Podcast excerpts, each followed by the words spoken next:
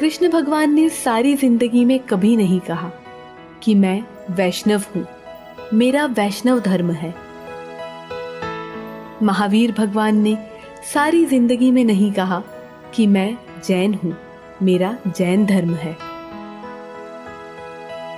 भगवान रामचंद्र जी ने कभी नहीं कहा कि मेरा सनातन धर्म है।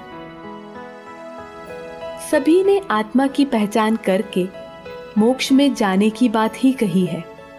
निष्पक्षवादी त्रिमंदिर। इसमें निष्पक्षवादी शब्द की व्याख्या कीजिए। यानी पक्ष नहीं है जैन धर्म वैष्णव धर्म शिव धर्म माता जी सभी भगवंतों को एक ही मंदिर में बिठाया है एक ही प्लेटफॉर्म पे। तो हमें पक्षा पक्षी से भगवान निष्पक्षपाती है। हम पक्षपात में रहे संप्रदाय में रहे वाड़ा पक्ष में तो कभी भगवान का साक्षात्कार हो पाएगा।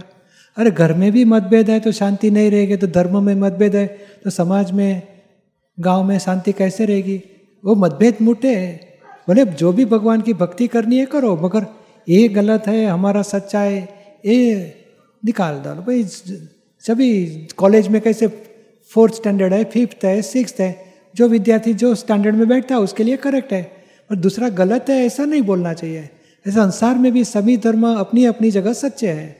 आपको जो मिला है, आपको जो भक्ति आराधना करनी है, करो, मगर दूसरे को गलत मत बोलो। हमारा सच्चा दूसरे का गलत, ओ, राग द्वेष निकाल देना, उसको निष्पक्षपाती भाव बोला जाए।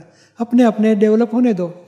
और लास्ट में आत्मधर्म में आना है, क्योंकि जीव और शिव का भेद मिटे तो भी आत्मा प्राप्ति हुई। जैन महावीर भगवान ने भी देह भाव छोड़ के आत्म भाव में आने के लिए कहा। कृष्ण भगवान ने भी अर्जुन को आत्मा का ही ज्ञान दिया। तो आत्म तत्व में सभी भगवंतों की बात एक ही है कि आत्मा प्राप्त करो तो ही मोक्ष होगा।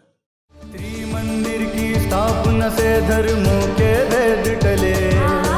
हिंदू, जैन और शिव के उपासक एक हुए। त्रिमंदिर की स्थापना से धर्म